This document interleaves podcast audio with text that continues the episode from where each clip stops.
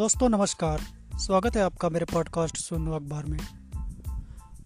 आज के पॉडकास्ट में चर्चा गुजरात चुनावों की है। गुजरात में चुनाव होने वाले हैं और जो कि बहुत नज़दीक आ गए हैं और चुनाव प्रचार बहुत तेज़ी पर है, जिसमें मोदी, प्रधानमंत्री मोदी सहित विपक्ष के नेता अपनी ताकत झोंके हुए हैं और गुजरात में नेता कितना शोर कर रहे हैं, जनता ने किस तरह की चुप्पी शादी हुई है, इसी पर एक रिपोर्ट है।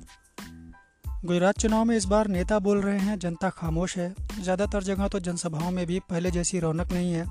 कुल मिलाकर लोगों में पहले की तरह चुनाव के प्रति उत्साह तो नहीं ही। है गाँवों में तो फिर भी एक साथ कई गाड़ियों का काफिला आता है। लोग शहर, लोग घर से निकल आते हैं, लेकिन शहरों में तो लगता ही नहीं कि चुनाव चल रहे हैं। पोस्टर, बैनर की भी वैसी भरमार नहीं है जैसे पहले हुआ करती थी।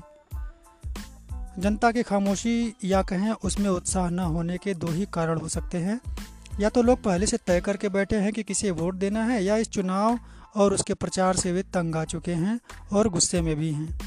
कुछ पता नहीं चल पा रहा है।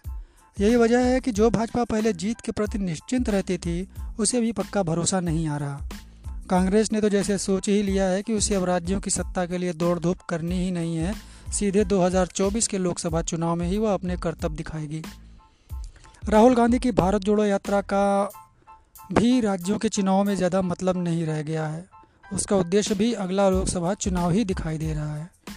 राजनीति के जानकार कहते हैं कि कांग्रेस और विपक्ष में बैठे तमाम दल अगले लोकसभा चुनाव में भाजपा को पूरी तरह हराने की बजाय उसे 250 सीटों तक सीमित करने के उद्देश्य से आगे बढ़ना चाहते हैं, क्योंकि जिस स्तर पर भाजपा आज बैठी है, वहाँ से उससे सौ डेढ़ सौ तक सीमित करना तो नामुमकिन है।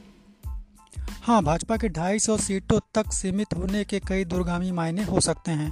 विपक्ष उन्हीं दूरगामी मायनों को साकार करने का लक्ष्य लेकर चलना चाहता है, क्योंकि साफ़ दिखाई दे रहा है कि जिन राज्यों में 100 प्रतिशत लोकसभा सीटें भाजपा की हैं, वैसा ही रिज़ल्ट तो इस बार आने की संभावना कम ही है। दो दो तीन तीन सीटें भी घटती हैं तो विपक्ष का उद्देश्य पूरा होने की संभावना बढ़ जाती है। जहाँ तक गुजरात का सवाल है, यहाँ हर बार से ज़्यादा संघर्ष है।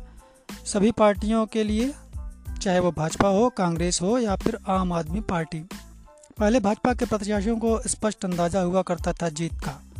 इस बार ऐसा नहीं है। इस बार चुनाव, पूरा चुनाव इस बार बिहार की तरह जातीय गणित में उलझ गया है।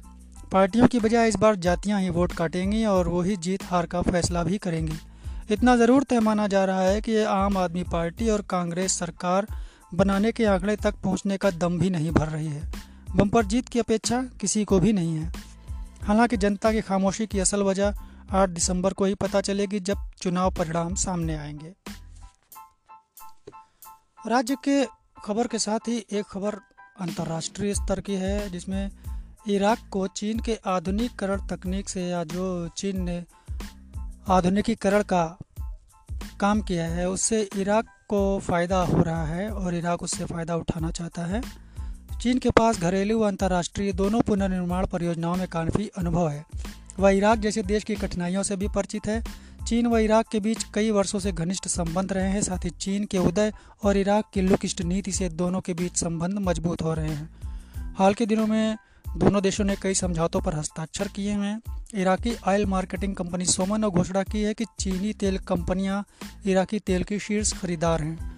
चीन आठ कंपनियों के साथ पहले स्थान पर है और उसके बाद वहाँ भारत की सात कंपनियाँ हैं। तेल के क्षेत्र में अब पश्चिमी कंपनियों का एकाधार एकाधिकार भी नहीं रहा है। तो इराक चीन से फ़ायदा उठा रहा है। हालाँकि भारत की भारत भी उसके साथ लगा हुआ है।